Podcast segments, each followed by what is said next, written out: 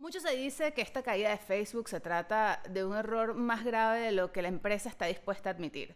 Quizás por un tema de confianza en sus inversionistas y obviamente por su valor en la bolsa, porque puede verse comprometido cuando la gente se dé cuenta de que no se trata de un sistema infalible. Entonces, ¿esta caída se trata del hack más organizado de la historia o el peor error humano de todos los tiempos? De eso vamos a hablar hoy en Refresh.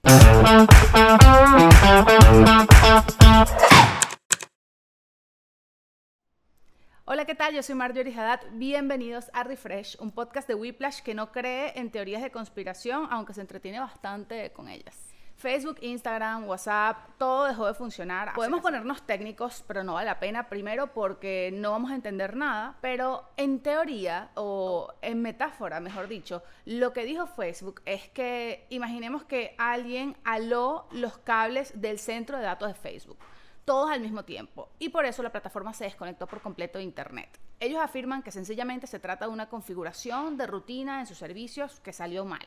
Digamos que cada vez que los usuarios ingresan a Facebook, hacen un envío de datos para poder enviar la solicitud y todo eso pasa por una especie de correo digital. Ese correo dejó de funcionar. Pero esta situación pone de verdad en contraste lo frágiles que somos como sociedad y lo dependiente que estamos de este ente tan centralizado no solo la dependencia de las redes sociales, sino entender cuántos negocios, incluido el tuyo, el nuestro, en Whiplash, funcionan gracias a estas plataformas. Entonces, ¿qué pasa si un día esta red social deja de funcionar por completo?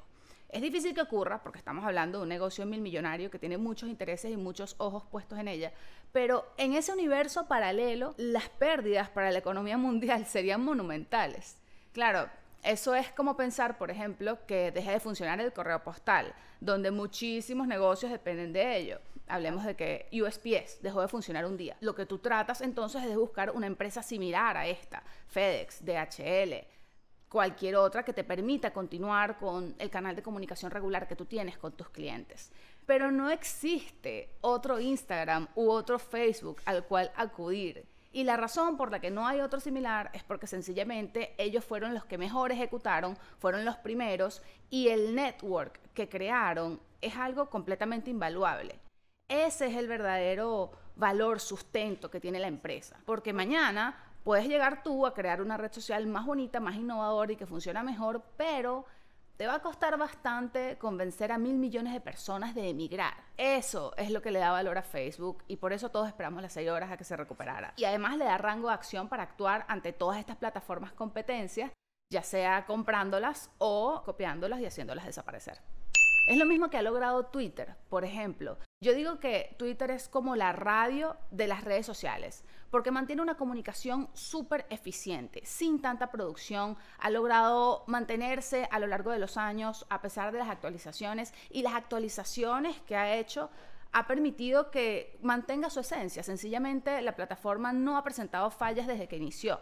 Y eso se dice mucho de la radio, que en momentos de catástrofe lo único capaz de mantener la comunicación va a ser las ondas radiales. Ahí no va a haber internet, no va a haber cable, no va a haber satélite, no va a existir absolutamente nada. Y quizás por eso es que este medio ha logrado mantenerse de forma tan coherente en el tiempo, incluso a pesar de los avances tecnológicos que tenemos. Ahora bien, partiendo de esta dependencia clara que todos nuestros negocios tienen de Facebook e Instagram, ¿Qué podemos anticipar? ¿Qué es lo que va a pasar en los próximos años? ¿Este error permitirá que la gente busque otras alternativas o sencillamente seguiremos siendo productores y consumidores de contenido en los mismos canales?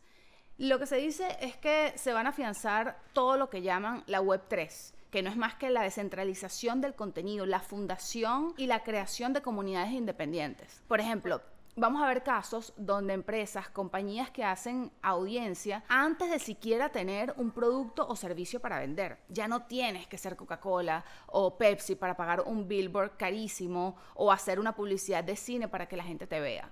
Hoy en día todos tenemos los medios para ser escuchados. Es más fácil que nunca que una empresa se dé a conocer. El trabajo remoto está 100% aceptado y esto implica que hay más profesionales independientes que nunca.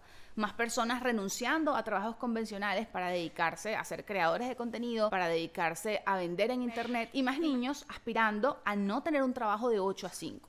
Entonces esto sencillamente va a afianzar las actividades y los procesos que tenemos actualmente en digital. Y la ventaja de Internet realmente es que el alcance es infinito. Si tú eres alguien muy muy bueno, con un nicho muy específico, es casi seguro que tengas éxito.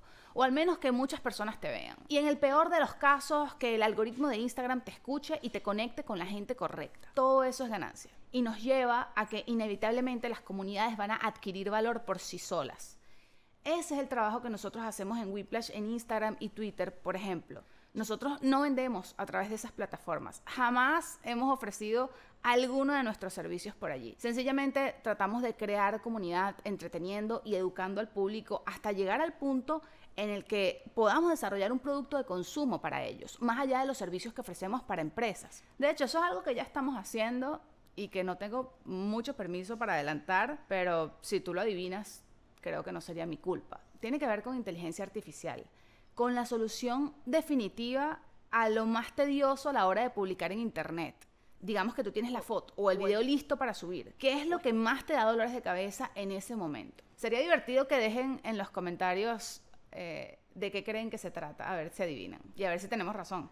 Y es una necesidad real. Y hacia allá va todo. El principal objetivo de Instagram en este momento es que los usuarios puedan comenzar a monetizar a través de la plataforma.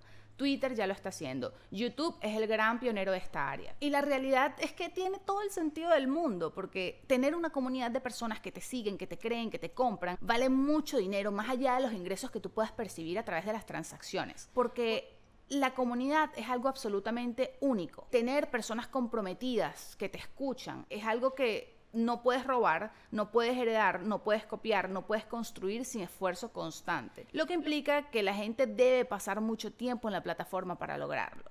Y lo mejor de todo es que la construyes una vez, pero vendes dos veces, o tres, o diez, porque ya los tienes allí. Ahora, estas caídas de Facebook nos han enseñado que definitivamente tenemos que buscar la forma de obtener los datos de nuestros followers, porque tener el follower no significa necesariamente conseguir la venta. Debemos generar otras formas de comunicación con ellos, hacer que se suscriban a un newsletter, obtener sus datos para crear tu propia base de, de usuarios y que en estos momentos puedas mantener tu comunicación activa. En resumen, descentralización de las plataformas, incremento de los creadores independientes y digamos que se afianzan todas las tecnologías independientes que van a apoyar esta descentralización. E-commerce, blockchain, NFTs e inteligencia artificial.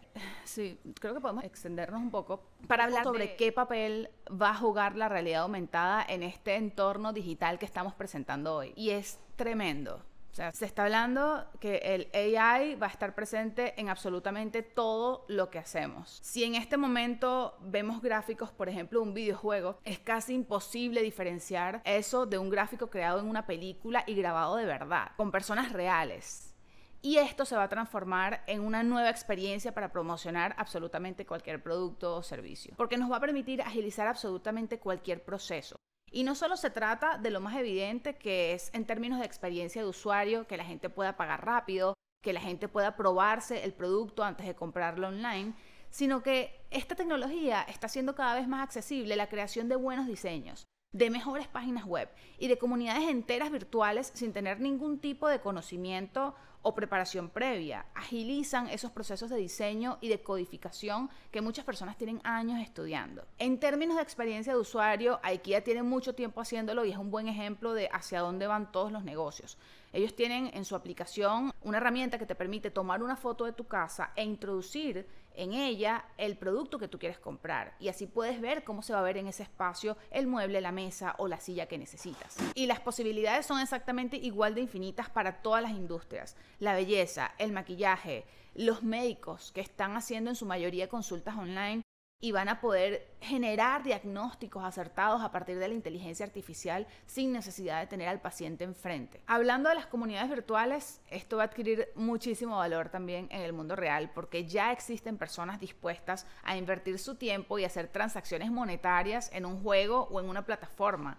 Tomando en cuenta que esa experiencia visual es sumamente real, esto es muy difícil que no ocurra. Así que si tu hijo pasa mucho tiempo jugando online, yo te diría que no lo regañes demasiado. Sígueme en Instagram, Twitter y TikTok, arroba Marjorie Haddad, donde siempre comparto todo lo que aprendo trabajando. Si te gustó el episodio, suscríbete al canal y deja en los comentarios de qué quieres que hablemos en el próximo refresh.